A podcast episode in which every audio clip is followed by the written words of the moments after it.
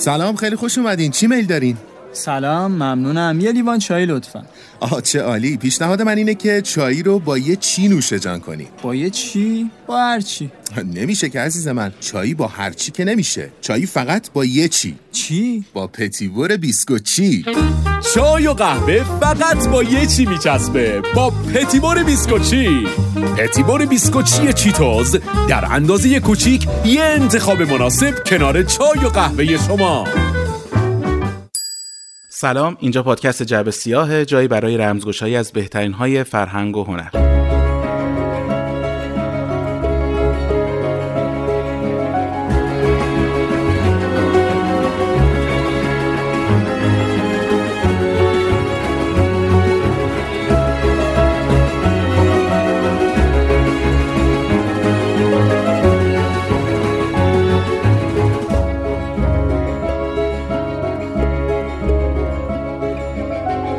من محمد میزبان پادکست هستم و همراه چهار ژورنالیست دیگه بهزاد مونا سمان علی و البته یک مهمون بسیار مهم و عزیزی که داریم قسمت یازدهم پادکست جبسیار رو شروع می‌کنیم. قبل از اینکه بریم سراغ بررسی و معرفی محصولات فرهنگی هنری که خیلی کوتاه انجامش بدیم تون برسیم به بخش مهمانمون در مورد مجله جعبه می‌خوام یه توضیحی بدم. احتمالا خبردار شدید از پیج اینستاگراممون که اولین شماره مجله کتاب یا حالا چی بهش میگید شما؟ بوکازین. آره بوکازین جعبه منتشر شده با موضوع سینمای عاشقانه. توی این مجله که خیلی هم قطع جذابی داره از نظر من و خیلی خوش دستم هست صد پیشنهاد برای سفر به دنیای بهترین فیلم ها و سریال های عاشقانه معرفی شده.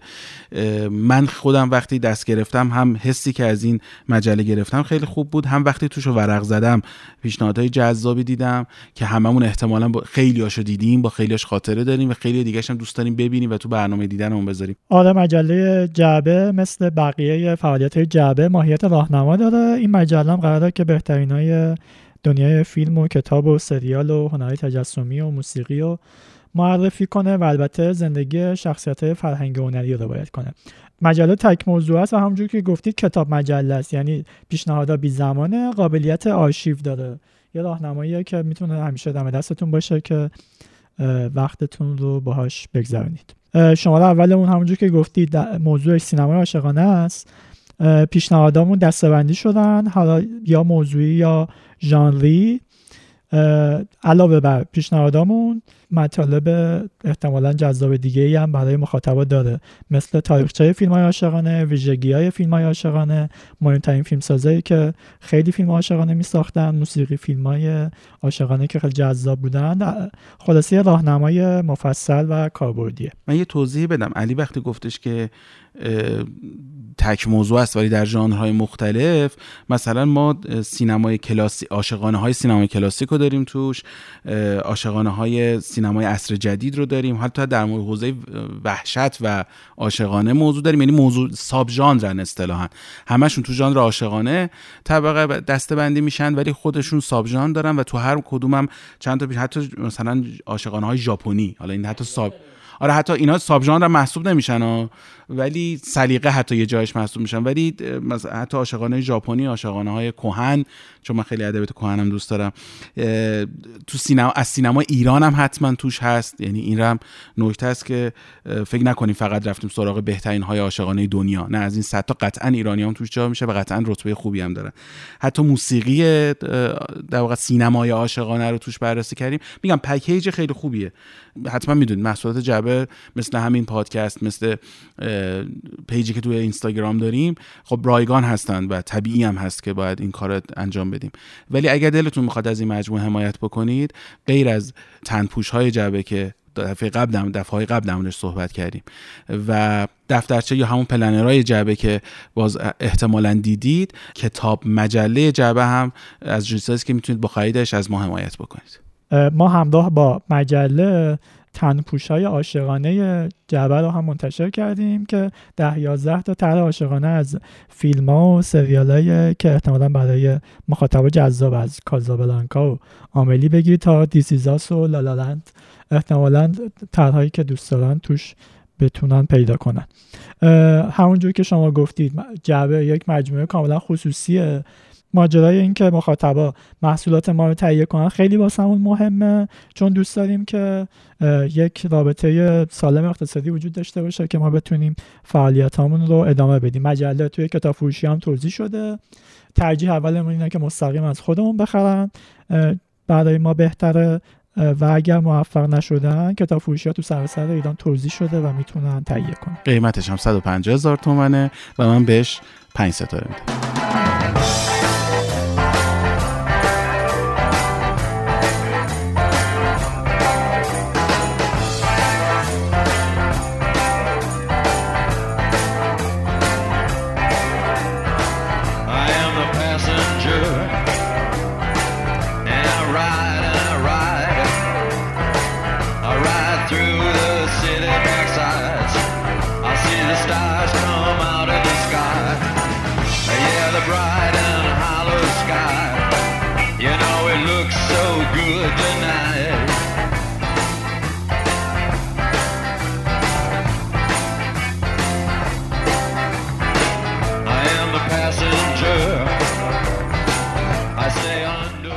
این موسیقی که من حداقل می‌دونم الان موسیقی یک سریاله معلوم میشه که نوبت بهزاده باید بهمون یک سریال معرفی کنه محمد ما معمولا تو بخش مختلف جبه خیلی کم سراغ فیلم های ابرقهرمانی یا کلا محصولات ابرقهرمانی میریم. این قسمت می‌خوام برم سراغ یک اثر ابرقهرمانی که به نظرم خیلی متفاوته با این چیزایی که تا اینجا دیدیم. نمیگم کم ن... بی نظیره اما به نظرم کم نظیره حداقل. سریال The Boys که هم میشه بچه ها ترجمهش کرد هم اه، دار و دسته من یکم حالا خوندم اسمش یه اسم slang انگلیسیه. بهونه اینکه سراغ این سریال هم داریم میریم اینه که یه spin-off جدید ازش اومده به اسم جنوی که خیلی تو همون حال هوای The Boys ه و برای همین گفتیم که سراغ سریال مادرش بریم که هم تا الان سه فصل ازش اومده خیلی ازش خب اطلاعات هست. همین که اه، جنوی هم خیلی شبیه دبویزه یعنی از همون دنیاست از همون جنسه. حالا تو یک نقطه دیگه از این دنیا داره اتفاق میفته.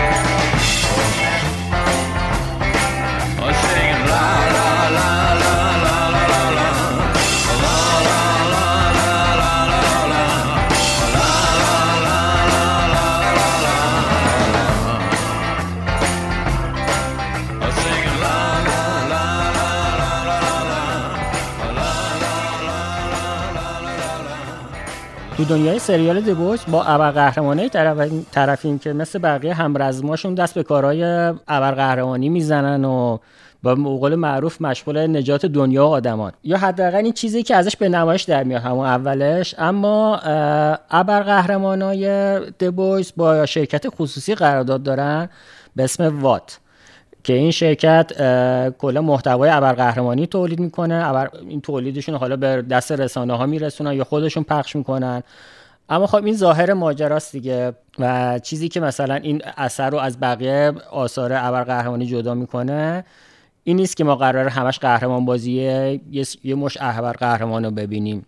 اصل, ما... اصل ماجرا وجود گروهیه به اسم دبویز یه گروهی که اعضاش انسانهای معمولی هن به نوعی زخم خورده این ابرقهرمانان و کارگرد این گروه اینه که بره ظاهر خیلی نایس این گروه ابرقهرمانی و از این نقابه رو از روشون ورداره و به جامعه یا حداقل به خودشون ثابت کنن که آقا اینا این گروهی نیستن که رسانه ها دارن نمایشش میدن. یه گروهی که حالا مثلا کارشون نجات دنیاست آدما این دلیل سکوت من این نیستش که نیستم در پادکست. اینی که اینی که این این سریال ها و این ابرقهرمان ها رو دوست ندارم شخصا.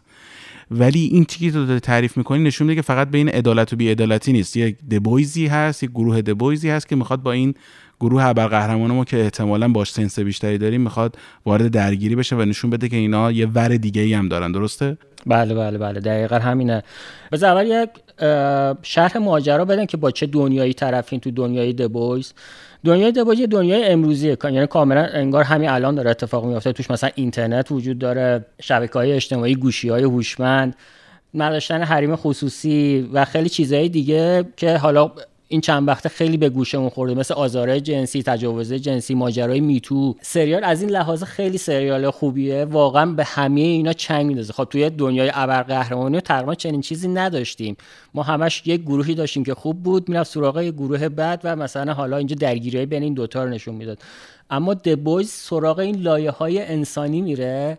اون بچه ابرقهرمانی رو می‌گیره میاره به اینا اضافه می‌کنه یا اینا رو می‌گیره به اون بچه ابرقهرمانی اضافه می‌کنه و واقعا یک اثر جدید خلق می‌کنه که از همه لحاظ دیدنیه. یعنی سراغ این جزئیات رفتن این ترکیب این چیزها با همدیگه یعنی اینا رو هی با همدیگه ترکیب می‌کنه و ازش درام در میاره و سعی می‌کنه حالات روحی و انسانی مختلفی از اینا به وجود بیاره.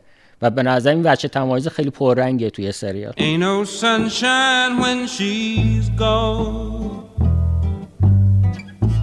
It's not warm when she's away. Ain't no sunshine when she's gone, and she's always gone too long. Anytime she goes away. Wonder this time where she's gone. Wonder if she's gonna stay. Ain't no sunshine when she's gone, and this house just ain't no home. Anytime she goes away.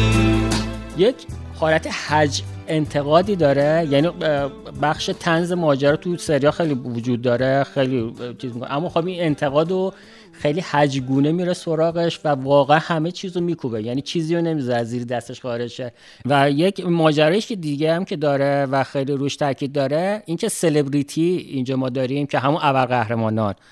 یعنی این وجود شبکه های اجتماعی باعث میشه که ما با یه سلبریتی تعریف شیم که اه، خیلی روش تاکید می‌کنن و ازش داستان در میارن و همه اتفاقاتی که توی دنیای واقعی میفته خب سلبریتی از چی تغذیه می‌کنه؟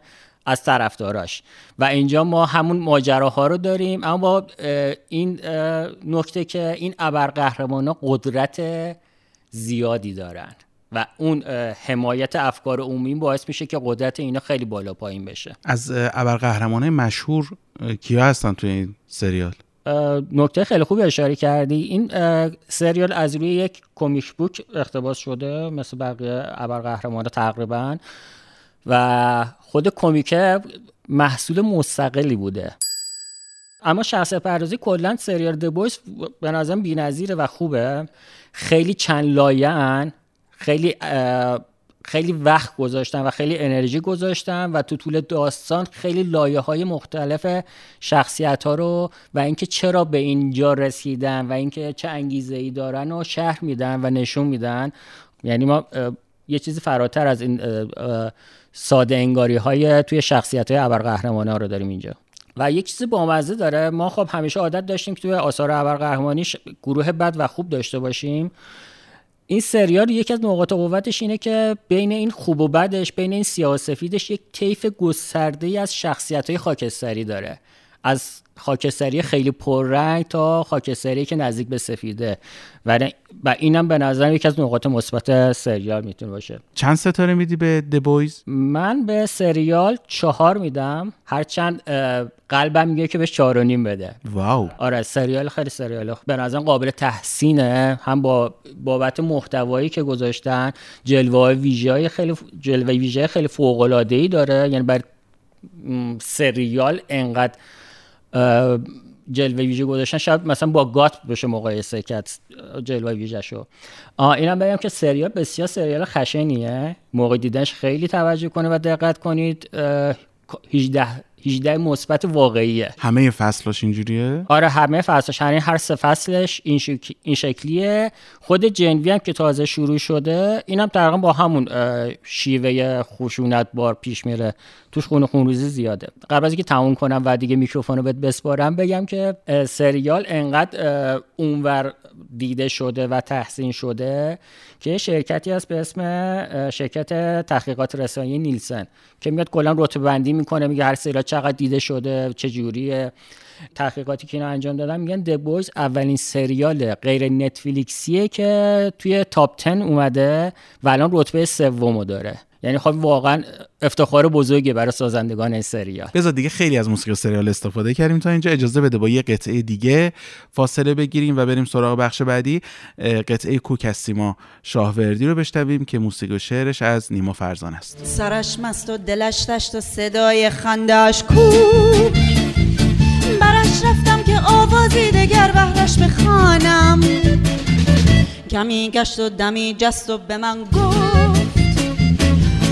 آواز خود با دیگران خوان فرسخ ها دور سکویش دشتی گلگون چو رویش. نسترن ها شاهدی بر شهد و کویش. بر زین اسبی از باد پیکی خاموش ز فریاد. نقمه من پر کشید آرام به سویش. سرش مست و دلش دشت و صدای خندهش کو. مرش رفتم که آوازی دگر بهرش بخوانم. کمی گشت و دمی جست و به من گفت برو آواز خود با دیگران خوان. با بغزی از ترانه محزون از این زمانه. رو به دریا کردم و آهی کشیدم. شعر خود را دوباره با شوری عاشقانه با مرغان هوا کردم روانه. خیلی وقتا ما این قطعه موسیقی رو معرفی نمی کنیم. به دلیل نیست که نمی‌دونیم. به این دلیله که خب این معرفی ها رو معمولا می‌ذاریم در caption پادکست هم توی Castbox هم توی بقیه پادگیرها. اونجا می‌تونید اطلاعات اصلی قطعه ها رو بخونید و اگر هم دوست داشتید در کانال تلگرام جعبه اونا رو دانلود بکنید. محمد می‌دونم اهل پادکست نیستی ولی حالا اگه بخوای پادکست گوش کنی ترجیح میدی پادکست خیلی جدی باشه یه چیزی بهت اضافه کنه یا یه چیزی که حالتو خوب کنه فقط.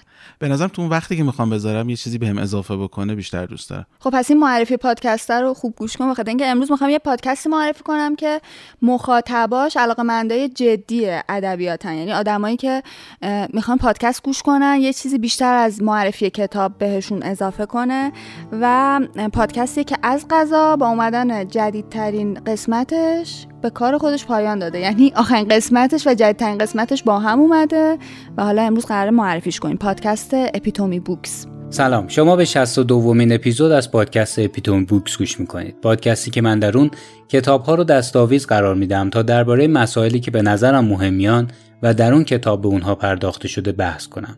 این اپیزود و چند اپیزود بعدی پادکست اختصاص داره به چه اسم خارجی داره؟ آره Epitome Books یعنی خلاصه کتاب. اگه من اشتباه ندیده باشم طبق سرچ های من epitome یعنی خلاصه خلاصه کتاب دیگه. و در مورد چیه؟ معرضا اشوری توی این پادکست توی این حدود 66 قسمتی که توی این پا- اه، پنج سال از این پادکست ساخته خلاصه کتاب هایی که دوست داشته رو اومده تعریف کرده و در موردش صحبت کرده. منتها واقعا فقط به خلاصه کتاب محدود نشده. یعنی بر اساس اون کتابی که داشته معرفی می‌کرده هم در مورد نویسندهش صحبت کرده هم درباره در واقع اون بستر سیاسی اجتماعی و تاریخی که اون کتاب درش نوشته شده و اون نویسنده توش بزرگ شده و زندگی کرده و کتاب نوشته. در واقع خیلی وقتا هم اپیزوداش خیلی مفصل بوده. مثلا همین اپیزود جدید که من دارم میگم در واقع پنج اپیزوده کتاب انقلاب هانا آرنت اومده توی پنج اپیزود تعریف کرده و اپیزود اولش اصلا درباره کتاب نیست درباره اینه که آرنت چه مسیری رو در واقع طی کرده تا این تفکر توش شکل گرفته. می‌خوام بگم که خیلی پادکست جدیه و اگه دوست دارید واقعا چیزهای بیشتر چیزهایی خارج از کتاب درباره نویسنده و اون فضایی که توش این کتاب شکل گرفته بدونید حتما برید سراغ کتابه. اما این رو هم بگم که شاید ادبیات داستانی توی این 66 قسمت یکم سهمش کمتره. بیشتر کتاب های تاریخی سیاسی و شاید فلسفی بیشتر توش بررسی شدن که احتمالا به خاطر سلیقه خود آقای اشوری بوده. و پادکست جدیه دیگه. واقعا به تمرکز نیاز داره به علاقه نیاز داره. یکم قسمت ها طولانی هم و یکم لحن گوینده مونوتونه. ممکنه واقعا شما رو خسته کنه. ولی اگر که دوست داشته باشید واقعا فنش میشید. همونجور که میلیون ها بار این پادکست شنیده شده و طرفداران خیلی جدی داره که خیلی هم از تموم شدنش ناراحت بودن. چرا تموم شد؟ توضیح داده آقای آشوری؟ نه خیلی هم برای من عجیب بود. این سری آخر پنج قسمتی بود. من داشتم فکر می‌کردم احساس کنم قسمت اول که داری ضبط می‌کرد این تصمیم رو نداشت. قسمت آخر یا به این تصمیم رسید. یعنی این حسه توی قسمت اول وجود نداشت. نه توضیحی که توی قسمت آخر دادن این بود که پادکست رو بر اساس علاقه شروع کردن و الان دیگه اون جذابیتی که پنج سال پیش براشون وجود داشت وجود نداره.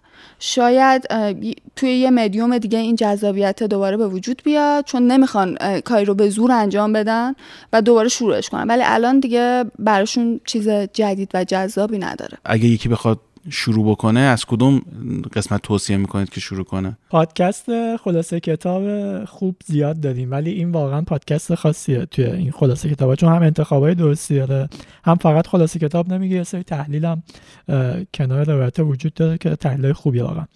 جامعه شناسی ادبیات و فلسفه سیاسی موضوعی که خیلی جذابه اپیزودهایی که تولید شده. من توی این چهار تا فصلی که تولید شده می‌خوام چند تا اپیزود پیشنهاد بدم که حتما گوش بدید. از فصل اول اپیزود چرا ادبیات که یوسا نویسنده مشهور آمریکای لاتین توش توضیح میده که چرا ادبیات مهمه و چرا جذابه و اپیزود تراژدی تنهایی که درباره زندگی مصدقه. از فصل دوم در اپیزود کودتا که درباره کودتای 28 مرداد 1332 و دو تا اپیزود درباره آلبر کامو. از فصل سوم کتاب قدرت بی قدرتان خلاصه شده و سه تا قسمت هم از کتاب وضع بشر تولید شده که مال همین هانا آرنته. و فصل چهارم که فصل آخرشه یه قسمت خیلی جذاب به نام کار روشنفکری که درباره تلقی ما از روشنفکری و وظایف روشنفکراست. پنج تا قسمت آخر آخر فصل که همین جدیداست درباره کتاب انقلاب هانارنت و دو تا قسمت هم درباره توتالیتاریسم. تولید شده که اینا خیلیاش به وضع ما در ایران و وضع فعلیمون خیلی کمک می‌کنه که فهم بیشتری داشته باشیم یه قسمت خیلی خیلی راحت هم بخوام بگم که برای شروع شاید مناسب باشه که شکل روایت آقای در اپیزود دستمون بیاد؟ قسمت سیوم کتابی که انتخاب کرده کتاب از فرانکلین تا لالزاره که زندگی همایون سنتی رو روایت می‌کنه و خیلی شیرینه و خیلی هم جذاب توضیح داده. اینا همه رو شنیدی؟ خیلی خوب. نه واقعا اپیزودهای خوب این پادکست خیلی زیاده. همه رو شنیدم واقعا. ولی اینا از نظر من جذابه. باز یه سری آدم برن سراغش احتمالا چیزهای خیلی جذابتر برای خودشان پیدا می‌کنن.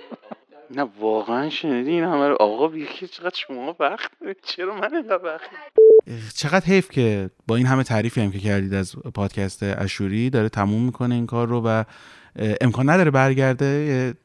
تور خدافزی بذاره برگرده؟ نمی‌دونم واقعا احساس نکردم که ممکنه بازگشتی در کار باشه. مونتا من واقعا توی پادکست خیلی ناراحت نمیشم آدم خدافزی می‌کنم. به خاطر اینکه اتفاقا خوبیش اینه که چون اجباری وجود نداره آدم واقعا هم چیزی که آقای اشوری میگه یه دوره با یه چیزی حال می‌کنی میای انجام میدی.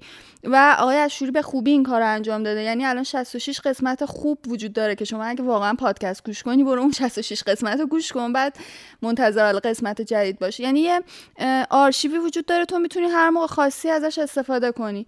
حالا پادکست های جدید میان آدم های جدید با ایده های جدید میان. یعنی انقدر این رسانه پویاست. من شخصا خیلی از تموم شدن پادکست ها ناراحت نمیشم. اتفاقا خوشم میاد که آدما توی نقطه احساس می‌کنن دیگه بسته. من کارمو تو پادکست کردم و تموم. به پادکست اپیتومی بوکس چند ستاره میدی؟ چهار ستاره. با چهار ستاره که بسیار هم ستاره بالاییه به نسبت چیزایی که ما به پادکست میگیم. می‌تونست بیشتر باشه. اگر که یکم لحن گوینده مونوتون نبود می‌تونست بیشتر باشه امتیازش. پس با این چهار ستاره هم بخش پادکست رو تمام می‌کنیم هم با آقای اشوری خدافزی می‌کنیم.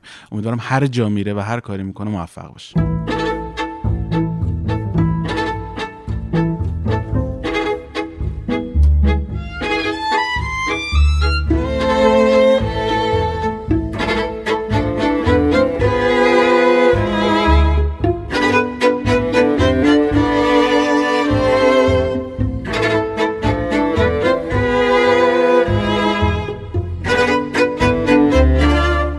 موسیقی یعنی اینکه رسیدیم به بخش نمای نزدیک همون کلوزاب و نمای نزدیک این اپیزودمون درباره کتاب درباره کشتن هست نوشته یه نسیم مرشی.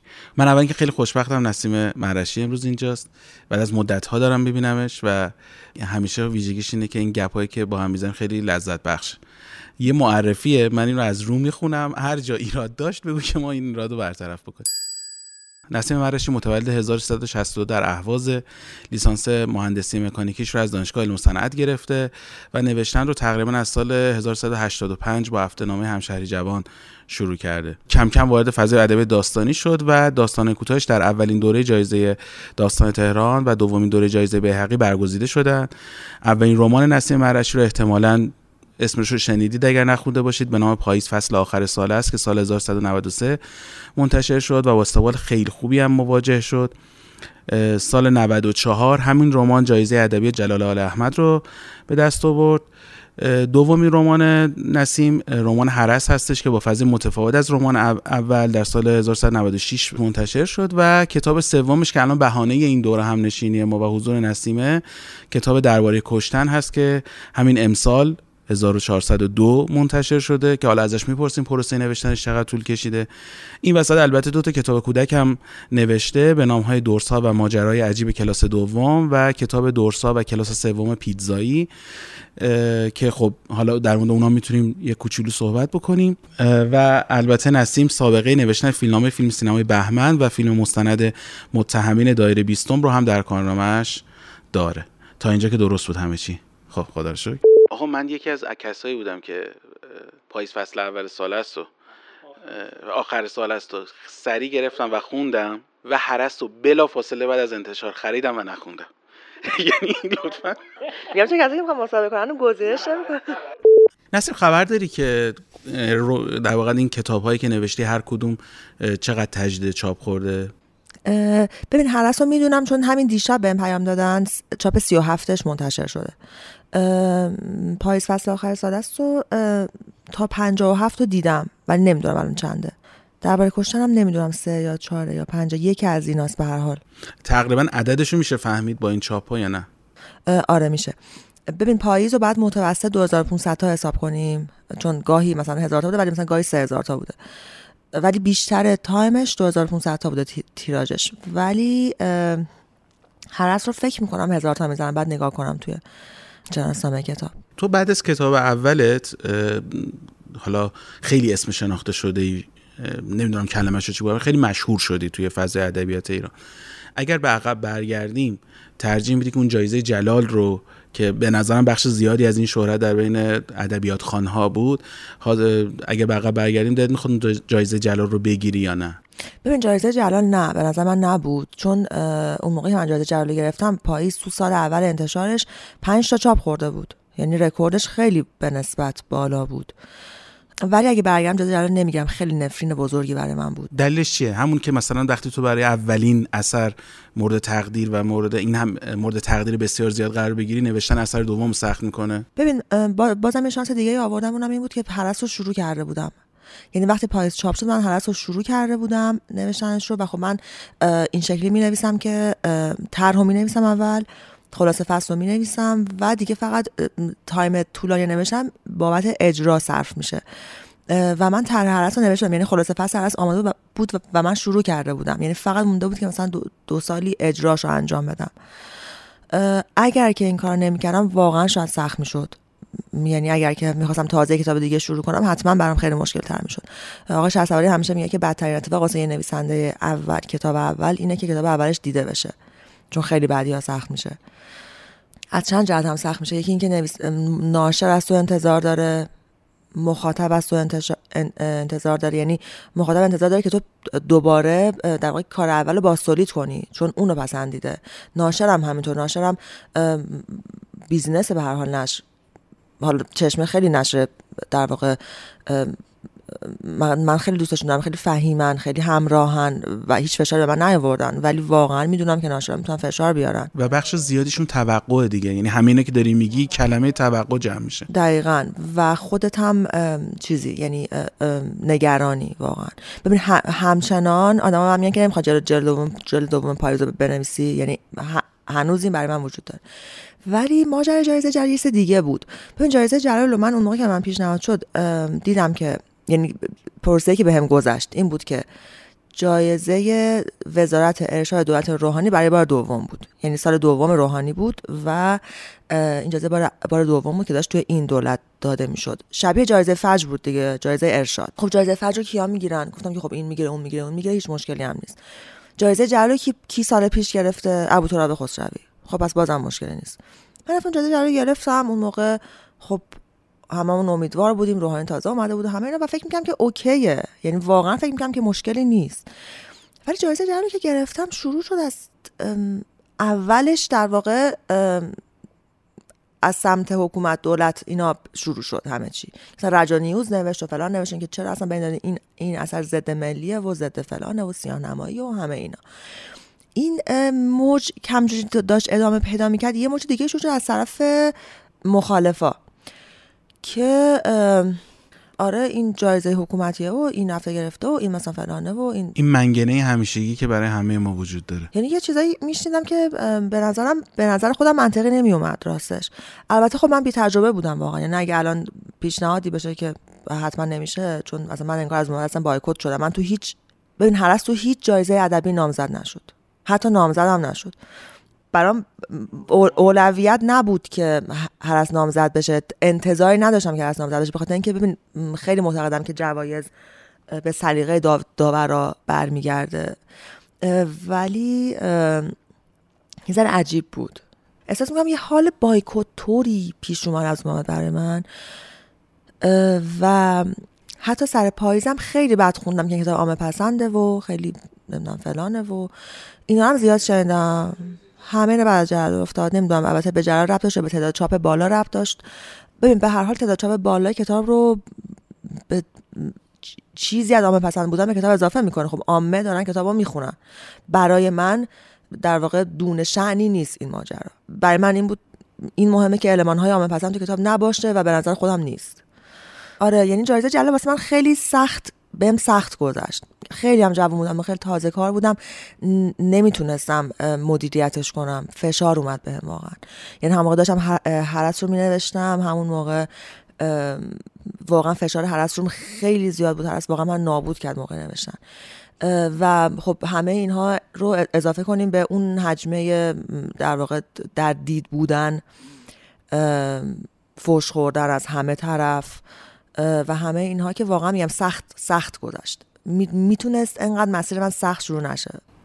بذار فضا رو یکم عوض بکنم. از این سوالای حسی بپرسم. چه حسی داری؟ خب این خوبیش اینه که کاملا دیگه حس دیگه از اون فضای تلخی که شروع کردیم در میاد.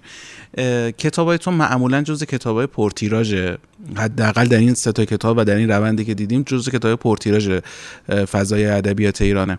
این همه مخاطب داشتم من اولم ازت پرسیدم هر کدوم چقدر چاپ خورده معمولا چقدر تیراژ داره.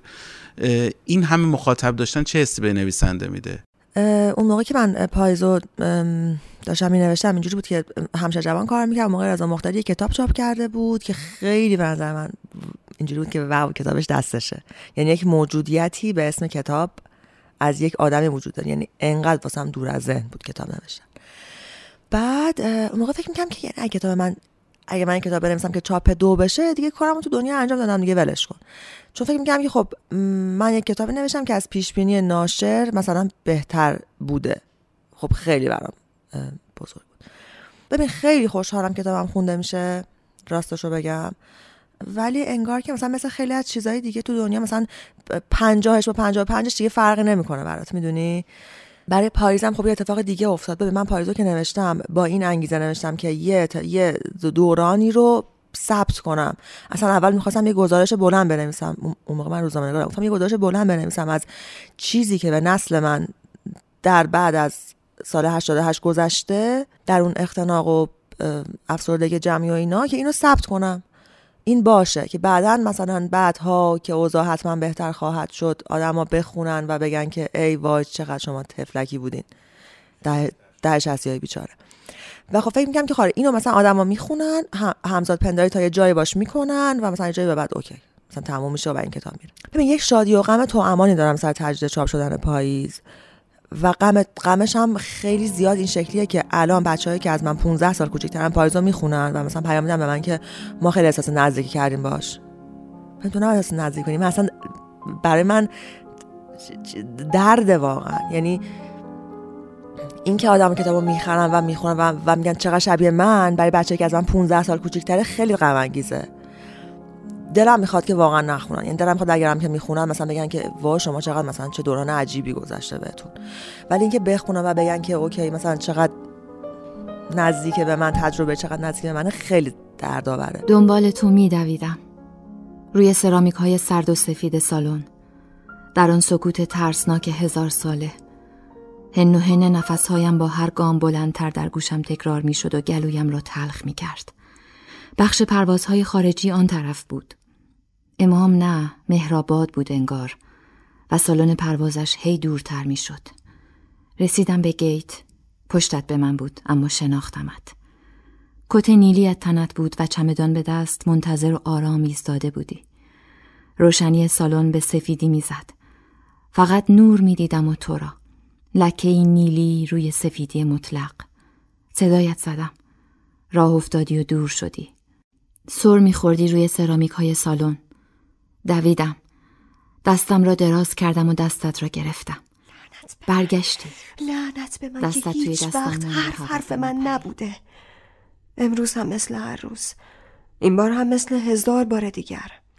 نشستم پشت میزم و خود ترسویم را لعنت می‌کنم.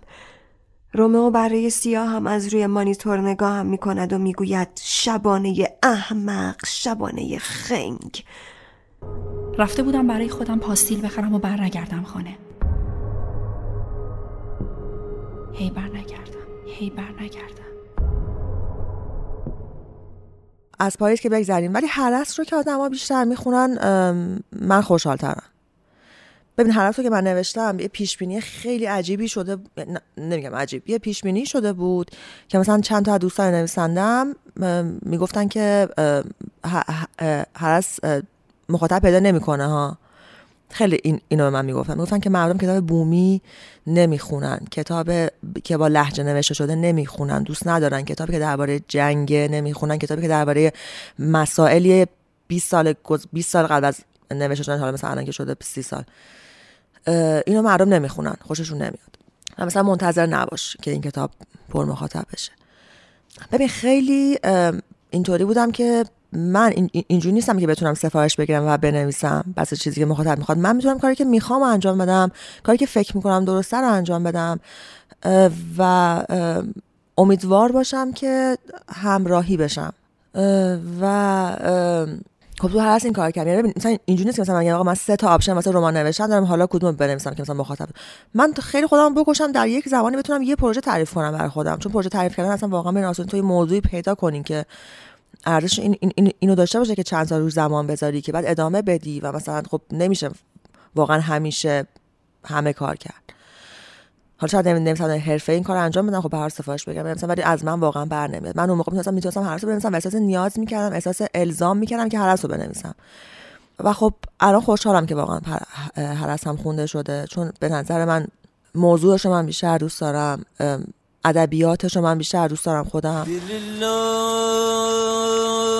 يا الولد يا ابني اهدي اللول دوك نحيل وساكن تشول فصل سه. اوصيك يا شمس المسيتي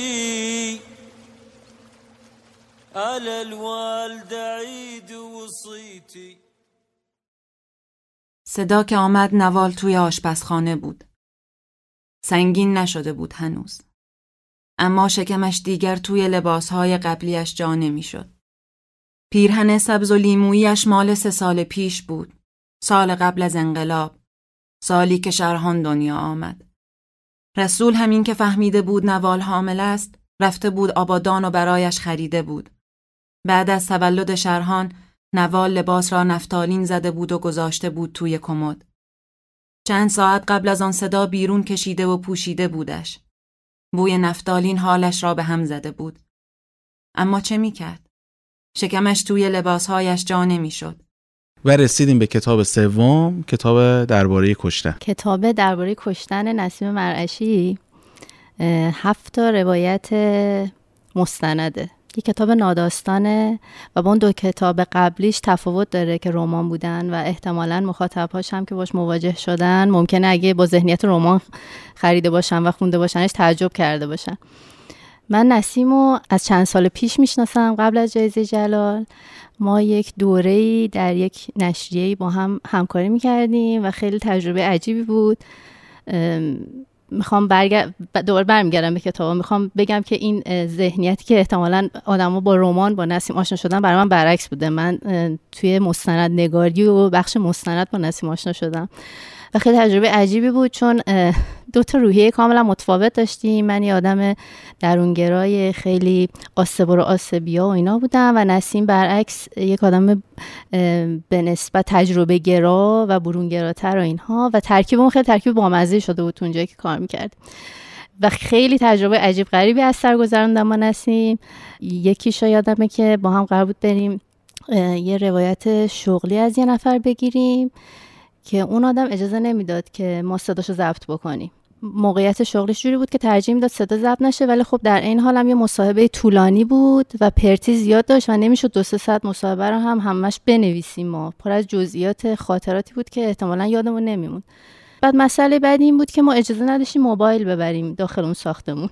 یعنی از این همه خاطره ای که ما با هم داشتیم شما برداشتی سر اون صدا دزدی.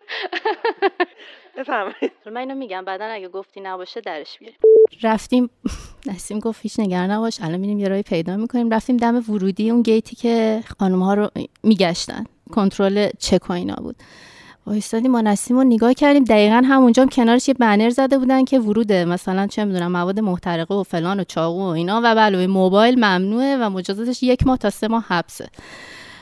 بعد با نسیم وایسادیم و نگاه کردیم و اینا دیدیم که اینا مچ پا و مچ دست رو نمیگردن درست. خیلی ماسمالی و اینا می‌کنن بقیه جا رو خوب میگشتن ولی مچ پا و دست رو نمیگشتن. بعد گفتیم چیکار کنیم؟ اومدیم دفعه بعدش من یه جوراب بلند پوشیدم نسیم یه کاپشن پفی پوشید و بعد موبایل موبایل اون گذاشت تو آستینش و من گذاشتم تو جورابم. پروردگار ما چرا این کار کردیم؟ این میزان استرس رو برای چی تحمل کردیم؟ شجاع شده بودید آرش خیلی شجاع شده خیلی عجیب بود و من هرگز آدم نیستم که تو زندگی همچین کاری بکنم و نه تنها قبلش و بعدش هرگز همچین کاری نکردم. ولی واقعا در کنار نسیم اینجوری بود که بریم و انجامش بدیم و امکان پذیره که انجامش بدیم. و واقعا اون زمان کوتاه هیچ وقت یادم نمیره. خودمون خب ترس طبعا نگران بودیم که اصلا رد میشیم یا نمیشیم. اصلا احساس می‌کنم یه سال گذشت.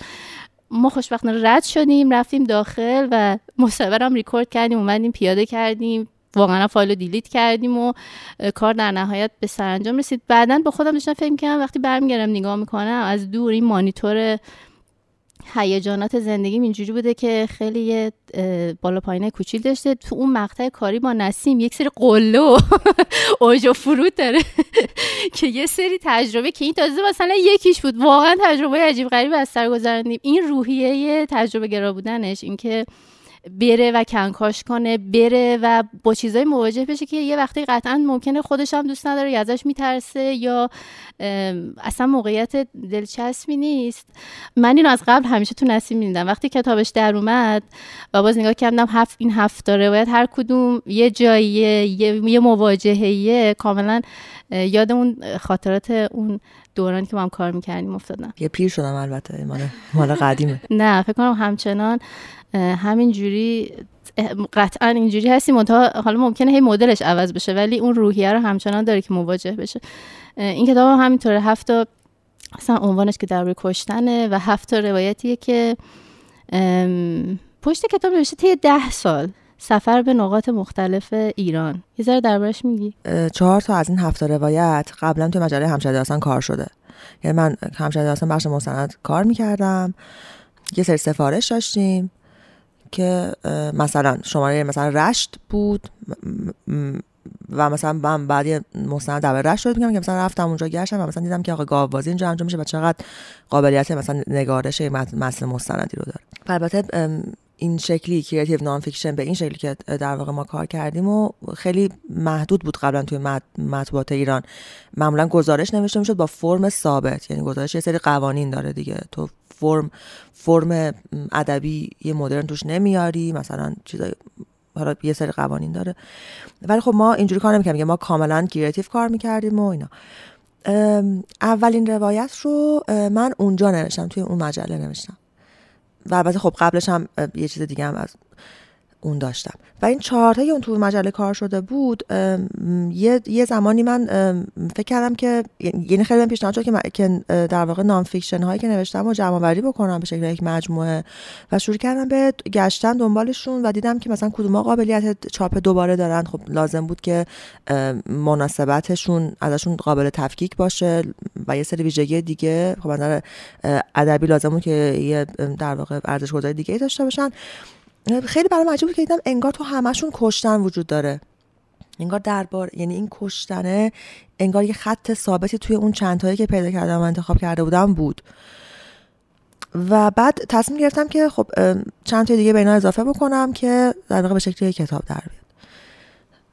که خب سه تاشو م- برای این کتاب به شکل مستقیمی نوشته شده و خب البته اون چهار تا دیگه هم بازنویسی شده براش. چون خب یه ذره ممیزی همشهری که ما موقع داشتیم سفت و سختتر بود از ممیزی ارشادی که الان داریم. ببین چی بوده اون دیگه. و خب هم یه بازنویسی از نظر فرمی روشون انجام شد هم مثلا یک سری چیزایی که برای روزنامه مجبور شدم حذف کنم و اینجا اضافه کردم ولی وقتی نگاه می‌کنم آره مثلا اولین اولین گزارشی که توی مجموعه وجود داره رو من گرفتم تا آخریش رو گرفتم واقعا ده سال بینشون فاصله افتاد. خب شما یکی از سوالای من این بود که اصراری داشتی سر این که مثلا حتما شکلهای متفاوت نوشتن رو تست بکنین که حتما یک رمان تقریبا کلاسیک یک رمان بومی و حالا مثلا non-fiction الان متوجه شدم که نه پس جمع آوری بوده ببین راستش اینه که خسته میشم. یعنی به مثلا خیلی گفتن که چرا بعد از پاییز رفتی هرس من فکر کردم که هر چی که درباره انسان معاصر دهه 90 زن معاصر دهه 90 دوست دارم بگم و توی کتاب پاییز گفتم. هر چی که در مورد ماجراهای بعد از جنگ دوست داشتم بگم و توی کتاب هرس گفتم. و خب ببین non-fiction همیشه فرم فرم مورد علاقه من بوده برای خوانش و برای نوشتن. یعنی من الان می‌خوام کتاب بخونم non-fiction می‌خونم. اولویت اولمه. یعنی مثلا کنار تختم مثلا کتاب هم- همینگوی هست با مثلا نمی‌دونم هیروشیما الان که دارم می‌خونم. فرم مورد, مورد علاقمه. یعنی این کار رو دوست داشتم انجام بدم همیشه. حالا اون کتابی که منت... یعنی ارشاد ممنوع شده اون رو ندیدین. اون خیلی متفاوته واقعا.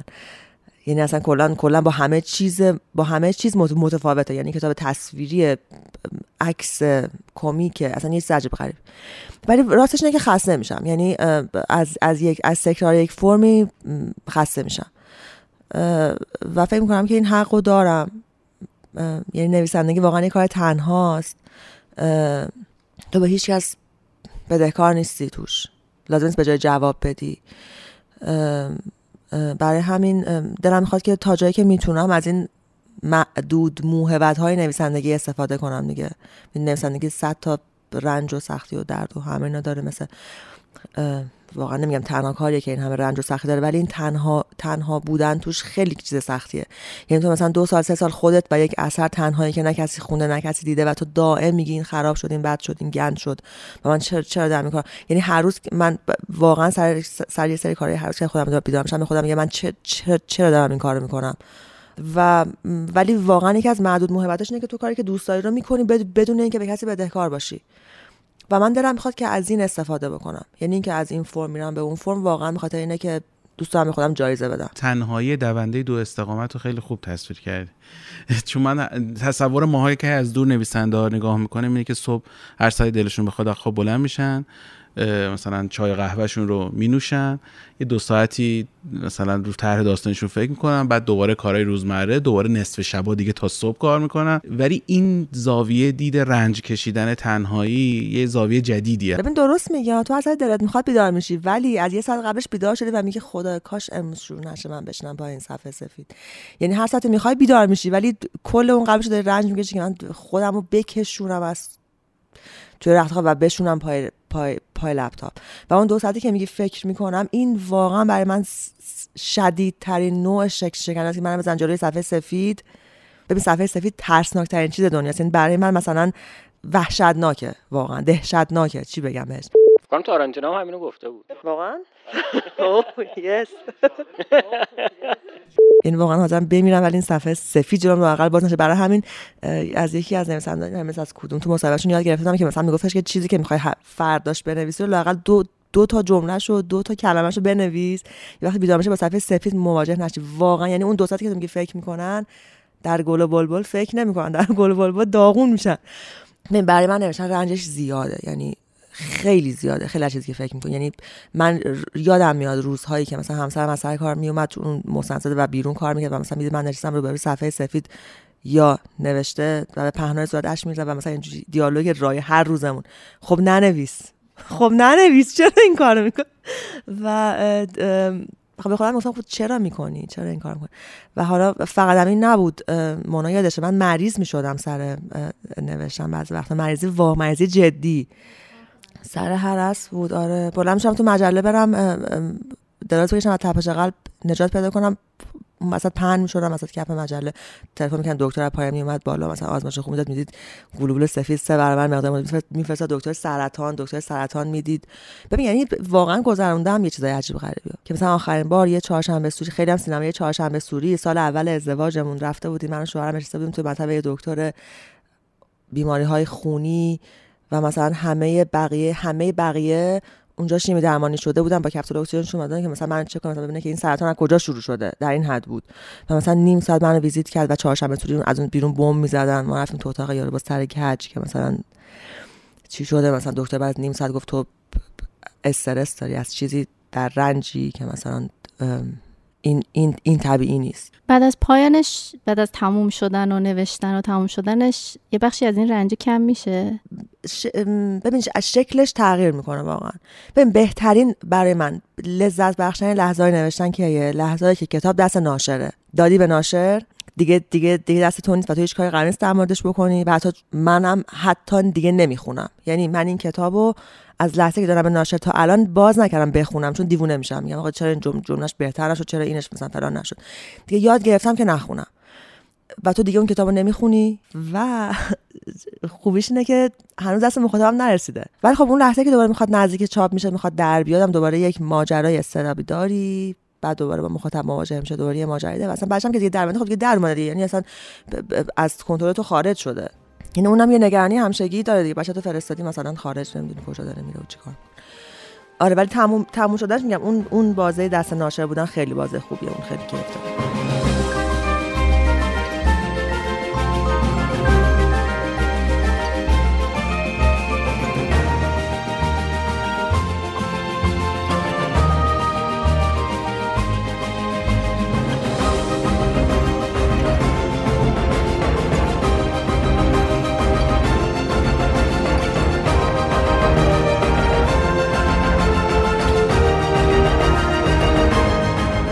درباره خود کتاب مخاطبا چی گفتن؟ درباره کشتن. ببین خیلی برام این کتاب من خوشایند بود چون احساس کردم که من به لطف کتابای قبلی یه سری مخاطب دارم که الان انگار دارن با من تجربه می‌کنن. یعنی من تو تمام جلسه ها در واقع تو- تقریبا تو همشون یک کلی درباره مستند صحبت کردم درباره متن مستند نوشتن. یاد بیاین تمرین کنیم که به اینا نگیم داستان. چون ناخودآگاه وقتی مثلا تاکا مثلا میگفتش داستان پوستشیر مثلا گفتم ببین بگو گزارش. گزارش چیزی از شأن چیزی از نظر شأنی از داستان کم نداره برای من. یا مثلا می‌گفتن که شخصیت پوست شیر مثلا کسی که رفته اونجا منظورشون بود. مثلا چرا اصلا توصیفش نکردین؟ گفتم به خودمم نشستم جلوت. منم. و واقعا باورشون نمی‌شد. یکی یکی به من گفتش که اونجایی که مثلا توی فلان متن مثلا طرف بهش میگه که تو اگه جای من بودی چیکار می‌کردی؟ این جمله از کجا به ذهنت رسید؟ گفتم این جمله رو از من پرسید اون طرف. چیزی به ذهن من نرسیده. و خب این بیش بیشتر در واقع بحثامون این بود که انگار آدم سختشونه یا عادت ندارن یا همه اینها که بتونن بپذیرن که این متنا کاملا تجربه زیسته منه. بدون واسطه. الان خواستم همینو بگم. بگم یکی از چیزای کتاب اینه که راوی توش خیلی حضور کمرنگی داره. یعنی سعی می‌کنه که هی انگار بیرون بیسته و اینکه کاملا داری میگی ظاهرا تعمدی بوده. به ما خیلی بحث می‌کردیم توی اون مجله درباره یعنی چون درباره متنهای من. یعنی یادم قشنگ که چقدر ما جنگیدیم سر اینکه من, من دوست نداشتم متنم راوی داشته باشه. و مثلا می‌گفتن که نمیشه. بعد, بعد یعنی سلیقه در واقع سردبیر و اینا این بود که متن را- راوی داشته باشه چون مثلا ولی ببین گاهی هست که تو می‌خوای مخاطبت رو با یک موضوعی مواجه بکنید در, در واقع دارم توی ناداستان نویسی میگم. و مهمه که از زاویه دید خودت آشناش بکنی. یعنی تو یه تحلیلی داشته باشه روی روی رویداد. ولی من می‌خواستم مخاطب بیاد جای چشمای من بشینه. یعنی اون چیزی که من دارم نگاه می‌کنم نگاه کنه. نره پشت سر من که هم من نگاه کنه همون چیزی که اون- اونجا داره رخ میده. یعنی کاملا زاویه دید سومش هست. من من من فقط نش- نشونش بدم. من من تو کادرش نباشم. چون به نظر ماجرا انقدر دهشتناکه. گاهی اه، در واقع بخشیش بخشی از لذتش اینه که مخاطب خودش باش مواجه بشه. بی واسطه مواجه بشه. آره. و میگم شاید واقعا بخ- بخشی از این ماجرایی که مخاطب مثلا احساس کرده که شاید مثلا من اون نیستم به خاطر این باشه. شاید مثلا اگه مثلا من توش نشده بودم که یعنی یه ذره از خودم گفته بودم یه ذره از اون خب مخاطب باور می‌کرد راحت تر ولی ولی الان خوشم یعنی بنده این چهار تا چهار پنج تا چاپی که این کتاب شده آدما خونده باشن و مثلا ده درصدشون هم ذهنشون تغییر کرده باشه نسبت به ناداستان نویسی من خوشحالم واقعا. توی این هفته روایت کدومش برات خیلی می‌دونم که قطعا با همشون خیلی ارتباط گرفتی و رنج کشیدی مثل بقیه کتابا برای نوشتنش. کدومشون خیلی سخت بود؟ پوست شیر. پوست شیر رو احتمالا یادته که من سالها می‌خواستم بنویسمش و ازم بر نمی اومد خیلی متن سخته بود. آخرین متن که تو این کتاب نوشتم. متریالش رو خیلی زودتر جمع کرده بودم یعنی همه چیش آماده بود از خیلی وقت پیش. ولی نوشتنش خیلی برام سخت بود چون خیلی شخصی تر از بقیه بود. همین که راوی توش بود رابطه من با اون شخصیت اصلی داستان گزارش. یعنی خودم گاهی می‌کنم. رابطه من با اون شخصیت اصلی اون گزارش یه رابطه متفاوتی بود. مکتوب کردنش خیلی برام سخت بود. خیلی رابطه خصوصی یا مثل مثلا یه گنجینه برای خودم تو قلبم بود و اینکه بیرون بیارمش وا- واقعا برام کار سختی بود. آره اینو از همه سختتر نوشتم. برای نوشتن. ولی واقعا مثلا روایت بوده که جمع کردن متریالشون خیلی سخت بوده. چون هر کدوم از اینها به یه شکل متفاوتی جمع شده مت- متریالش. مثلا از من توی این جلسه‌ای که داشتم زیاد پرسیدن که مثلا چه شکلی. مثلا می‌رفتی می‌گفتی که من خبرنگارم یا نمی‌گفتی. و خب توی این کتاب برای هر کدومشون یه جوری رخ داده. یعنی مثلا تو یکیش مثلا آره مثلا می‌رفتم متن متن آخر می‌رفتم می‌گفتم آقا من خبرنگارم می‌دونم که به شما چی گذشته وقتی هواپیما کنار روستاتون سقوط کرده حالا برای من تعریف کنید. و این کمک می‌کرد به اینکه با من همراهی بکنن. ولی مثلا متن ساعت پنج عصر متن گاوبازا اصلا اونجا نمیشه زن بره. به خاطر اینکه اون قهوه خونه مرد مرد رو. اصلا زن توش نمیره و اگرم بره اصلا مرد دیگه اون حرفا رو نمی‌زنن. و اصلا دور یعنی جنگ گاوا هم بازی ماجرای مردون است. ما, ما این کار کردیم که من در قهوه خونه میشستم و گوش می‌دادم. یا مثلا باز یه چیز متن دیگه که واسم خیلی سخت بود متن زنده ها و زخم ها که توی آسایشگاه موجیا بود خیلی جمع کردن متن سخت بود. چون به من فقط یک صبح تا ظهر اج- اجازه دادن که اونجا باشم و برای من که مثلا برای مثلا نوشتن متن اول سه تا سفر یک هفته رفتم هنگام و مثلا بارها و بارها با اون آقای ناخدا رفتم رو دریا و, و, و یک دونه متن نوشتم. این که من صبح تا ظهر یه متن بنویسم خیلی سخت بود. و البته اینم بگم که این کتاب تمامیت کتابی که من دوست داشتم درباره کشتن بنویسم نیست. یعنی متن آخر این کتاب دوست داشتم انتحاری باشه. مقدماتش هم فراهم کردم فکر کنم مونا یادش میاد. مقدماتش فراهم کردم که برم اف... افغانستان. برم کابل و مثلا یکی هم پیدا کردم که مثلا من اونجا همراهی کنه یه خانواده که که توشون ان- ان- انتحاری کرده بود من معرفی کنه که مثلا درباره انتحاری چون من فکر می‌کردم که خب آخرین متن کتاب چیه؟ کشتن مثلا یک گروه از آدم جنایت جنایت علیه بشریت مثلا. متن بعدی می‌تونه این باشه که طرف خودش رو می‌کشه و و بقیه رو می‌کشه. یعنی کشتن باز دوباره یه مرحله جلوتر. ولی خب همون موقع طالبان افغانستان رو گرفت اصلا دیگه نشد من برم. خیلی ناراحتم. خیلی هم دوست داشتم از اتفاقات اخیرم من توش بذارم که باز ناشر گفت خب مجوز نمی‌گیری دیگه ولش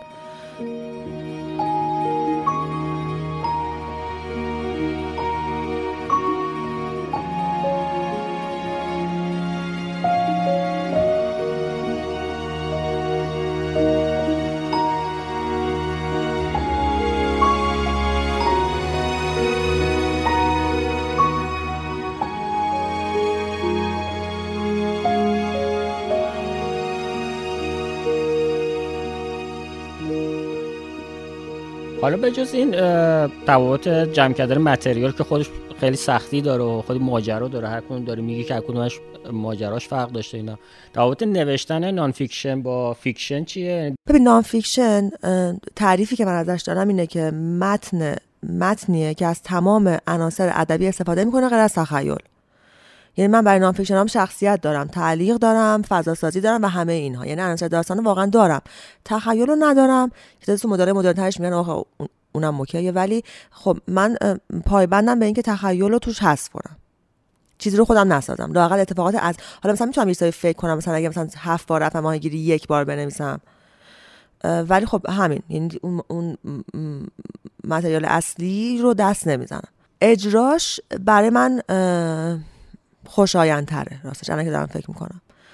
نمیگم راحت تره ولی یه کمی خوشایندتره.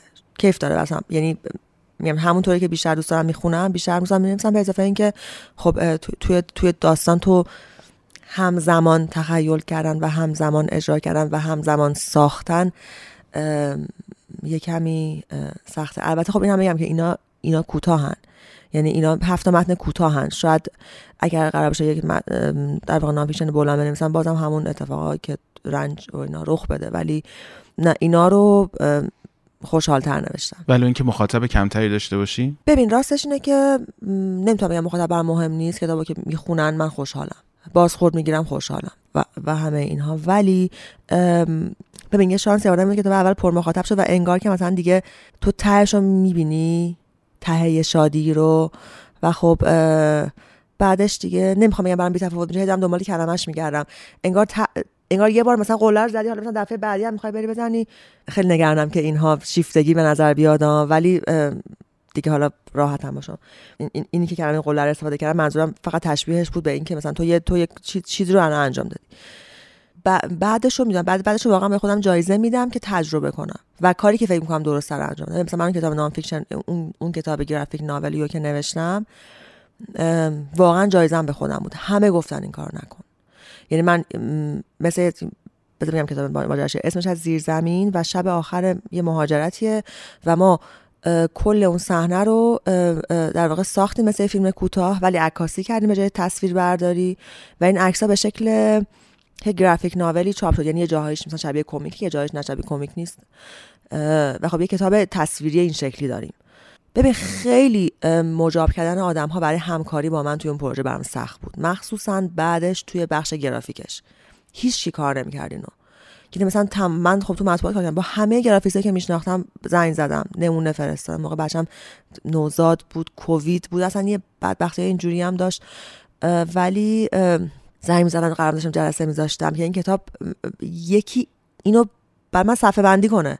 هیچکی نمی‌کرد. می‌گفتن نه نمیشه. چیه؟ مگه میشه؟ مگه مثلا فلان. آخرش اسمشو بیارم. ایمان شاهسمندی واقعا به من محبت کرد لطف کرد واقعا. خالصانه میومد خونه ما. من بچه بغلم بود. شیر می‌دادم میخوابوندم و اینا. و ایمان میشه مثلا صفحه بندی می‌کرد. خب کووید بود. نمی‌شد همه جا رفت.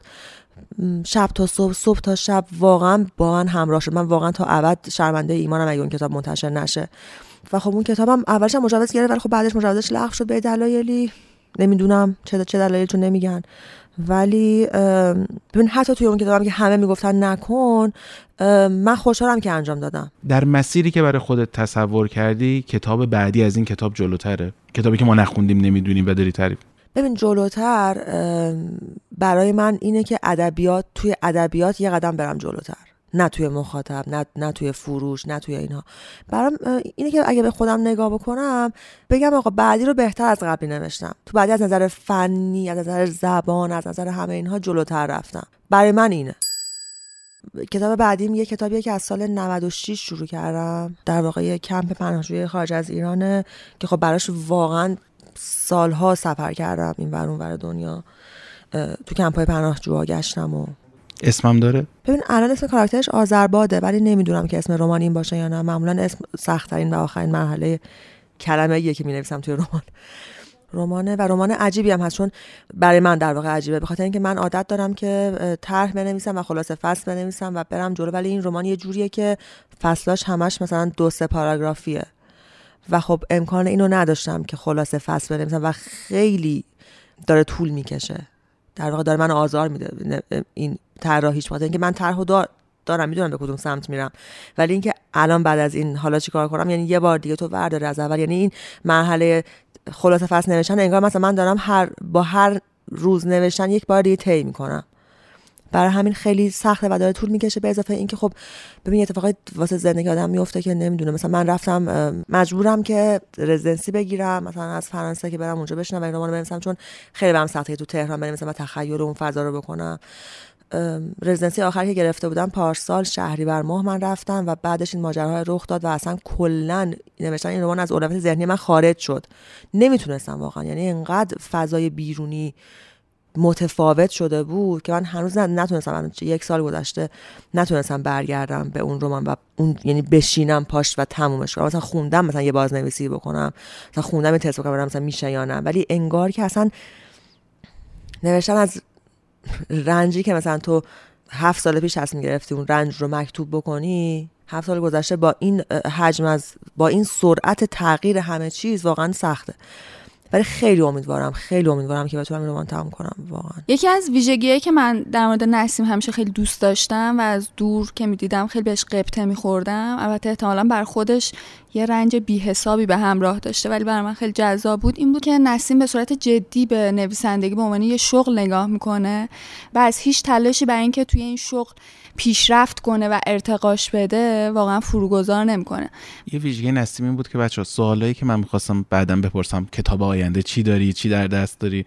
اینا رو همه رو جواب داد. دیگه لازم نیست سوال ازش بپرسم. فقط یه چیزی مثل همه نویسنده همه بچه ها تو دوست داری؟ ببین راستش که بر نمیگردم بخونم چون چون اعصابم خورد میشه. می‌دونی یعنی مثلا اینجوری که مثلا میگم ببین هیچ وقت هیچ جلسه که من میگن یه تیکه پاییزا بخونم من نمیرم. میگم ببخشید من نمی‌خونم. به خاطر اینکه خب مثلا الان تو مثلا نگاه می‌کنی اون سال اون, اون کتاب ده سال پیش نوشتی دوازده سال پیش نوشتی و خب همش میگم چرا این کلمه رو استفاده کردم؟ واقعا یعنی ناراحت میشم. هر هم همینطور هر هم واقعا باز باز نمی‌کنم بخونم. برای همین نمی‌دونم واقعا چی بگم؟ بعدا باز کنم بخونم که بتونم به جواب بدم ولی نمی‌دونم. خودکشی مؤلفه. مرگ مؤلف داره خودکشی مؤلف داره. من دو تا سوال کوتاه بپرسم. یکی این که درباره کتاب های کودکی هم که تو این تایم نوشتی یه کوچولو صحبت بکنیم. در راستای تجربه های جدید بود یا یه هدفی داشتی؟ به سوال دوم بعدم میگم. ببین همونجور که سمانه گفت شغل من نویسندگی دیگه. یعنی از یه زمانی با یک چالش های خیلی زیادی تونستم که تو برگه های معرفی مطب دکتر همین بنویسم جلو شغل بنویسم نو- نویسنده. آخه من هیچ کار دیگه ندارم غیر از نویسندگی هیچ شغل دیگه ندارم. یعنی در من درآمد دیگه غیر از نویسندگی ندارم. رمان می نویسم الان کمتر در واقع برای مطبوعات می نویسم ولی فیلم نامه مصاحبه می نویسم نریشه می نویسم و همه اینها. و خب ببین نمی‌تونم مدام رمان بنویسم. به خاطر اون پروسه های عجیبش. بعدش هم این که خب ندارم واقعا اونقدر سوژه پشت هم پشت هم پشت هم.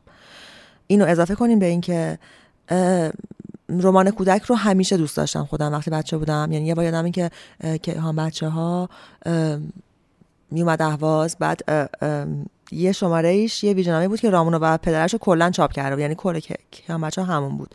من اون رو رونویسی کردم. انقدر دوست داشتم که اون شبیه کتاب دستم باشه. یه دفعه رونویسی کردم کلش و, و یه کتاب داشتم اسم رامونا و, و پدرش که با دستخط خودم بود. و بعد که خب کتابای کودک چون من خیلی کتابای بزرگسال می‌خونم از از بچگی چون دسترسیم اون بود. مثلا بابام مثلا ماکسیم گورکی داشت مثلا من مثلا سوم درس ماکسیم گورکی میخوندم.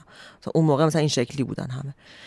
بعد که رمانه کودک اومد خب خیلی برام برام جذاب بود دیگه. مثلا رامونا اومد بزرگتر شدن مانولیتا اومد و اینا. و اینکه اون بچه توی اون رمان بزرگ می‌شد توی جله مختلفش و کتابات تو کتاب خونم زیادتر می‌شد برام خیلی خوشایند بود. خیلی تجربه قشنگی بود. و بعدش هم من یه سلیقه داشتم اون بود که رمانای واقعی را دوست داشتم. یعنی دوست نداشتم مثلا یه سیمرغ از آسمون بیاد یا مثلا جادوگر بیاد مثلا درست کنه و این کمی کم بود. همیشه دوست داشتم واسه بچه‌ها همچین چیزی بنویسم. یعنی طرح دورسای یک و من بعد از پاییز نوشتم. اون موقع کارم پرورش فکری حمایت می‌کرد از کارا که مثلا کار سفارش می‌داد. من این تبرشون فرستادم گفتم که نه ما فقط با نویسنده معروف کار می‌کنیم با تو کار نمی‌کنیم و اینا. که اصلا کلا از من نگرفتم طرحو. و بعد مثلا بعدتر بعد از هرس نوشتمش. یه چیز دیگه هم پیش اومد که من رو نوشتم. اون که من رفتم مدرسه خرد برای در واقع جلسه نقد پاییز دبیرستان خرد. دخترهای دبیرستانی بودن. یکی از بچه ها به من گفتش که همه این کتاب دروغه. خیلی عصبانی بود دختره گفتش که همش دروغه. نمیشه که همه آدم ها یه چیزی رو بخوان ولی با تمام وجود بخوان ولی بهش نرسن. من گفتم که آره هم همش دروغه راست میگی. ببین دبیرستانی بود. با کلی آرزو تو- ذهنش. بعد بعد بعد پاییز رو خونده و مثلا پاییز بشیم. مثلا این می‌گفت آقا تو در نهایت به فنا میری. هرچی هم هرچی هم که تلاش کنی. من گفتم ببین بذار خب برای بچه‌ها بنویسم یه چیزی بن- بنویسم که آدما توش می‌تونن تلاش کنن و چیزی به دست بیارن. یعنی در واقع درسا این بود برای من. یکی که می‌تونه. و خب درسا یک اون موقع نوشتم. خیلی دوست داشتم این چیزی که کتاب کتابخونه زیاد بشن و و خب درسای ترش هم داشتم طرح درسای هم نوشتم. بعد از اینکه یه فراغتی بین در واقع کار بزرگسال رخ. یه گپ یه فاصله در واقع فراغت منظورم نیست مثلا اینو می‌نویسم واسه اینکه اونو ننویسم. در فاصله بین این کار و اون کار واسه اینکه مغزم واقعا ترک نخوره اونو نوشتم. و خب دوست دارم الان یعنی بچه ها می‌خونن نظر میدن حرف می‌زنن. جلسه که با بچه ها میرم خیلی خوشاینده مثلا این این دفعه خیلی به لطف ارشاد مجوز درباره کشتن و درسا با هم اومد. و کتابا رو من هر چی سعی کردم که یه فاصله بنظرم بینشون آقا اینا رو با هم چاپ نکنی نشد. چون که فوقش مثلا یک ماه بینشون فاصله انداختن. مثلا من جلسه می‌رفتم مثلا درباره کشتن امروز درسا فردا و مثلا اینا می‌گفتن که ما خیلی گریه کردیم. ما خیلی خندیدیم. و خب مثلا خیلی برای خودم خیلی عذاب یعنی خیلی عجیب بود. و من چرا در پشت هم میرم؟ سال دوم بپرسم. یه مطلب خیلی خوبی توی مجله جعبه دیدم توی اینستاگرام. عادتهای نویسنده ها رو نوشته بود و حتی جاهایی که عادت دارن بشینن و تولید بکنن حالا اون محصولشون رو. دلم خود از تو هم همین سوال بپرسم. آیا عادت خاصی برای نوشتن جای خاصی برای نوشتن داری؟ ببین در لاکچری حالت ممکن اینه که برم یه جایی بشینم که آدما باشن و با هم حرف بزنن ولی با من حرف نزنن. خب اینم به خاطر اینه که وقتی که یه جایی میرم که ساکته کل رمان با هم هجوم میاره و نمی‌تونم مدیریتش کنم. ولی وقتی یه همچین جایی قرار می‌گیرم به اندازه مغزم کار می‌کنه. یعنی دیگه حالا یه مقدار یه باریکه که اطلاعات همینجور باریکی باریکی وارد کنم و مثلا کار کنم. این شکلی هم بود که مثلا از صبح مثلا شروع کنم به یه سری از کارها و فکر کنم و مثلا عصر شروع کنم به نوشتن. مثلا میانگین هم صد کردم مثلا صد کردم خودم بنویسم و بره تا فردا.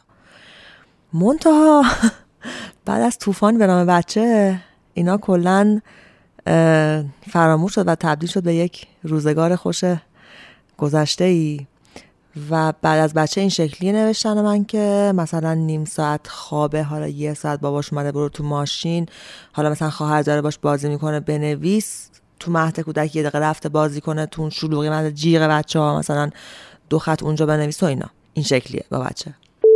خیلی عادت های متفاوت و اون تایمی که بشین حالا پای صفحه سفید و رنج بکش و فکر کن و اینا دیگه حذف شده دیگه. یعنی عملا مثلا میری میشینی تو فکرتو قبلا کردی. خیلی وقت وقتی در مرسی می‌نویسم یا اثری می‌نویسم که مثلا نان یا مثلا داستانی یا, مثلا هم همه اینها این شکلیه که مثلا صبح تا عصر که دارم با این بچه بازی می‌کنم وقت میگذرونم مثلا یه کاغذ جلوم مثلا یه ایده یادداشت می‌کنم. مثلا اون یه ساعتی که مثلا باباش میاد مثلا میرم میشم تو ماشین کار می‌کنم این شکلیه که مثلا حالا اون ایده ها رو پیاده کنم. یعنی مثلا انگار که مثلا اون وقت فکر کردن مثلا داره تو طول روز به جا آورده میشه. جای شلوغم خواستی برای نوشتن یه ده حرف بزن اینجا هست یه گوشه می‌تونی ما جا حرف می‌زنیم اگه بچه‌مو می‌گیرین. بیام. ممنون از نسیم که امروز وقت گذاشت. اومد با هم صحبت کردیم. امیدوارم مخاطبامون هم به اندازه که ما لذت بردیم خوششون بیاد و دوست داشته باشن این بخش. ممنون از شما. خیلی خوشحالم که صحبت کردم باهاتون. هم دوستای قدیمی رو دیدم بعد از مدت ها و آره گپ زدیم امیدوارم به درد بخوره. چیزی که گفتم.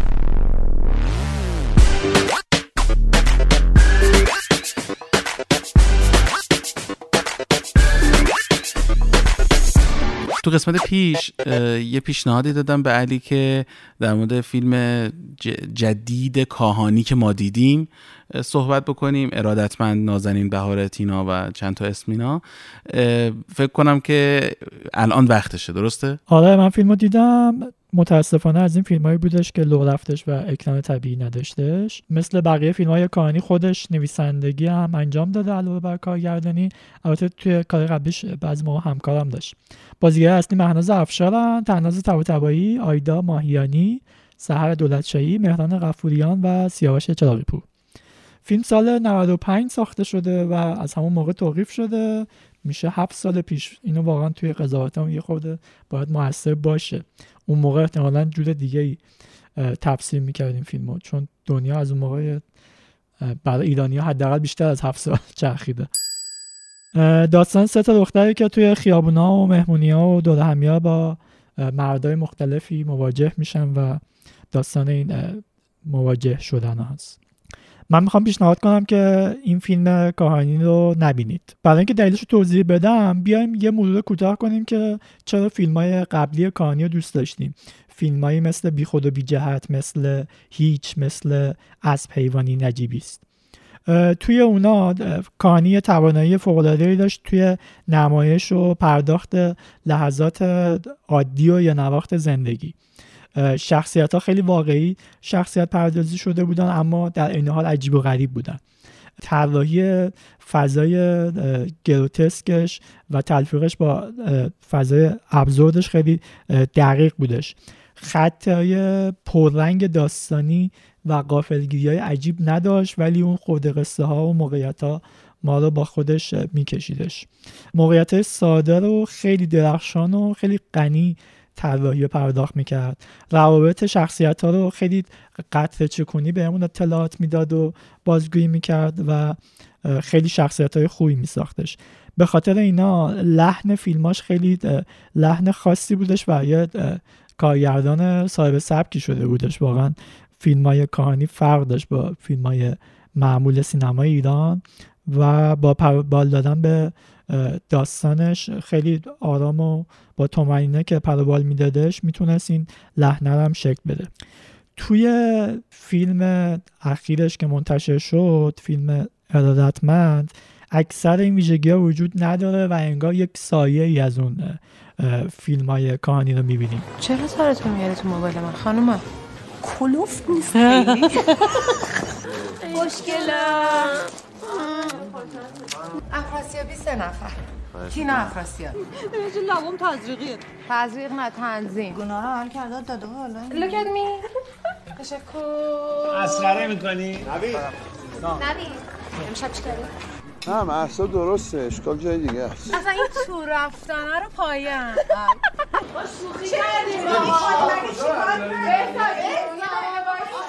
خیلی از اجزای فیلم خودنمایانه است. مثل برداشتهای بلندی که می‌بینیم و انگار که بیشتر درگیر طراحی اون لانگ تیکا بوده. فیلم روایت منسجمی از قصه اون سه دختر نداره. خیلی جاها شعاری میشه توی نمایش وضعیت دخترها و نسبتش با آسیبای اجتماعی که ما داریم. انگیزه شخصیت ها انگیزه قصه که تعریف می‌کنه خیلی جاهاش مبهمه و به نتیجه نمی‌رسه. توی اون پرسه هایی هم که توی فیلم های قبلی داشتیم اینجا هم تکرار میشه اتفاقی نمیفته نتیجه گیری خاصی اتفاق نمیفته. ته همه فیلم های کاهانی معمولا ما میپرسیدیم که کچی ولی برای اون کچی ها کلی جواب جذاب وجود داشت. ولی ته تماشای این فیلم احتمالا خیلی از خودش می‌پرسن که خب که چی. من به عنوان کسی که خیلی کاهانی رو دوست داره و همیشه فیلماشو خیلی علاقه داشتم چه از اون فیلم اولی که من دیدم بیست تا همین فیلم اواخر این فیلم های آخرش که سعی کرده بود به قولتون اون لحنش حفظ بکنه و البته فیلم بی خود و بی جهت که جز محبوب ترین فیلم های منه و به نظرم در سینما ایران هیچ فیلمی نداریم که انقدر فرم محتوا و اسمش با هم یکی باشه درست باشه. یعنی بی خود و بی جهت دقیقاً. جز فیلم های خیلی دوست داشتنی منه. واقعا این کار آخر خورد تو ذوقم. البته که اون حرفی که تو می‌زنی در که سال ساختش رو باید در نظر بگیریم شاید کمک بکنه به این که یکم منصفانه تر درمش نظر بدیم. نگاه، فیلم هم می‌خواد ساختار شکن باشه هم دچار خودسانسوریه. خودسانسوری که الان اگر در موردش می‌خواستیم صحبت بکنیم انقدر واضح نبود برامون. هم می‌خواد وارد یک هیته هایی از رفتار زنان بشه که شاید در اون زمان تازه بوده ولی الان بعد از هفت سال هم کهنه است هم چیزی برای ارائه نداره. و غیر از اینها نتوانسته شاید به دلیل اینکه اون زمان یه همچین ایده ایده نوعی بوده ایده جدیدی بوده نتونسته به اون ورود به زندگی اون زنها عمق ببخشه. عمق رو اومده تو لایه های زندگی قرار داده و نتونست اون لایه های زندگی این الکن بوده توی شاید اگر این فیلم سال 96 مثلا می‌دیدیم. سال 97 حتی اگر می‌دیدیم. تا قبل از اتفاقات پارسال حتی شاید. آره آره حتی تا قبل از اتفاقات پارسال شاید اگر می‌دیدیم می‌تونستیم خیلی در موردش آره با اقماز بیشتری صحبت کنیم. ایرادهایی حتی بگیریم که مثلا ایرادهای فرمی حتی شاید یه جایی به قول تو یه جای خودنمایانه است. می‌تونستیم به بازی ها خیلی گیر بدیم که بعضی جاها نامشخصه و حتی نماها. ولی الان فیلم از دست رفته است یعنی و اون به قول تو خب که چیه که ما در مورد همه فیلم های اخیر کهانی می‌تونستیم بگیم ولی دوستش می‌تونستیم داشته باشیم در این مورد به طریق اولا جواب داده نمیشه و وقتی تموم میشه و تیتراژ با تیتراژ پایانه رو می‌بینیم خیلی در دفاع کردن ازش آدم میمونه که من چجوری این کاهانی رو می‌تونم دوست داشته باشم. این قسمت سریال ابرقهرمانی The Boys و جنوی رو به نوعی معرفی کردیم. پادکست Epitome Books رو پیشنهاد دادیم. چقدر اسمم خارجیه این قسمت. با نسیم مرعشی درباره رمان ها و کتاب هاش به بهانه درباره کشتن گفتگو کردیم و پیشنهاد کردیم که ارادتمند نازنین بهار تینا رو تماشا نکنید. لطفا جعبه‌سیاه رو در پادکست subscribe کنید و ما رو به دوستانتون معرفی کنید. برامون نظر بنویسید چون این نظرها خیلی بهمون کمک می‌کنه. 24 مهر سالمرگ مرتضی حنانه است موسیقیدان آهنگساز بنیانگذار ارکستر فارابی و خالق آثار ماندگاری مثل موسیقی سریال هزار دستان. موسیقی پایانی این اپیزود رو می‌خوایم اختصاص بدیم به تیتراژ سریال هزار دستان که مرتضی حنانه ساخته ولی جالبه بدونید که بر اساس پیشنهاد بیات اصفهانه که اولین بار مرتضی نیداوود اینو خلق کرده. حالا ما می‌خوایم یکم پیچیده‌ترش هم بکنیم. سالها بعد این چون ملودی خیلی محبوب شد. فریدون شهبازیان. این رو تنظیم مجدد کرد و بر اساس شعر فریدون مشیری علیرضا افتخاری آهنگ رو خوند. به نام شور عاشقانه که در آلبوم شور عشق هم منتشر شد. علیرضا افتخاری خب شاید الان ماها خیلی خاطر خوبی ازش نداشته باشیم ولی اگه به گذشته برگردیم دوره جزو پرکارترین و البته بهترین خواننده ایران بود که همه آهنگسازان مشهور ما از حسین علیزاده گرفته تا فریدون شهبازیان تا بقیه همه باهاش کار می‌کردن و البته واقعا صدای بی‌نظیری داره. با این قطعه خداحافظی می‌کنیم و یادآوری می‌کنیم که عمر کوتاه انتخاب ها زیاد. ما کمک می‌کنیم بهترین ها رو انتخاب کنیم.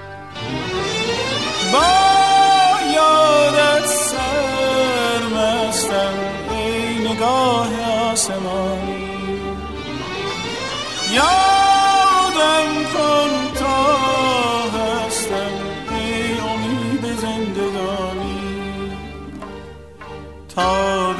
ترانه می کشد زبان شور عاشقانه من. تا به هر ترانه می کشد زبان شور عاشقانه من.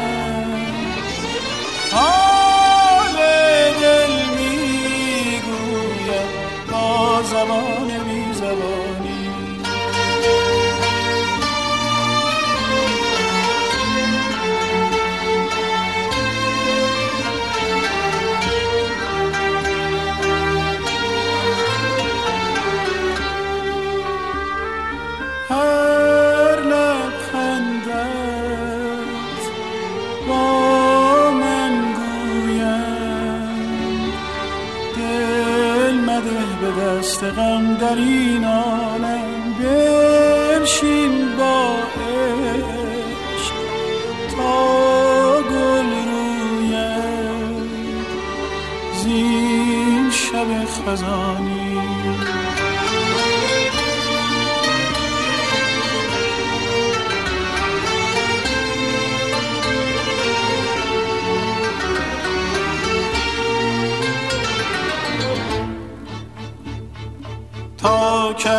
نگاه تو نور شادی میبارد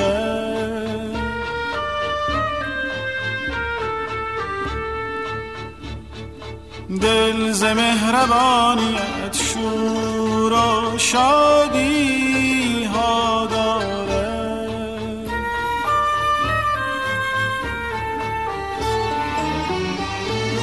با تو خزان بهاران با تو شبم ستاره باران از نور افشانی چه بخوایی چه نخوایی دل عاشق ره تو پوید به هر نشانی.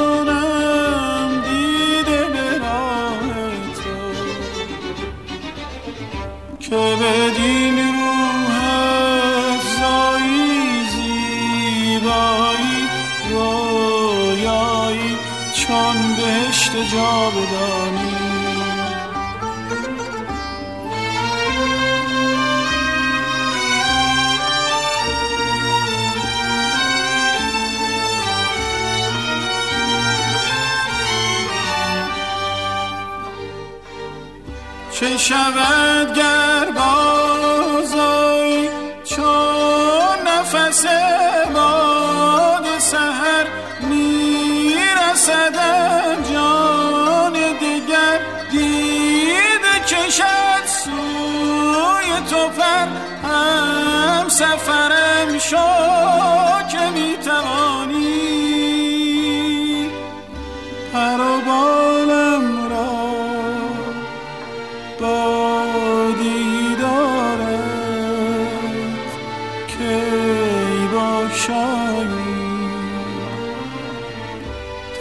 تابم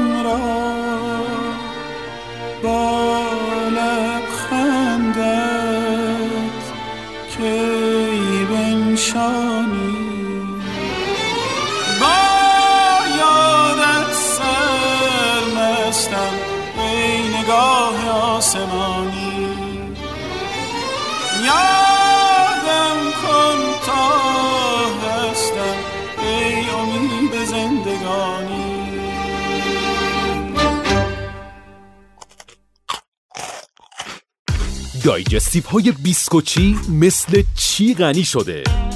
بیسکوچی های دایجستیوی چیتوز غنی شده با سبوس و غنی شده با آرد کامل گندم. یک میان وعده سالم برای همه سنین بیسکوچی دایجستیو چیتوز در دو نوع دایجستیو کوچیک و بزرگ. دایجستیو بیسکوچی مثل چی غنی شده؟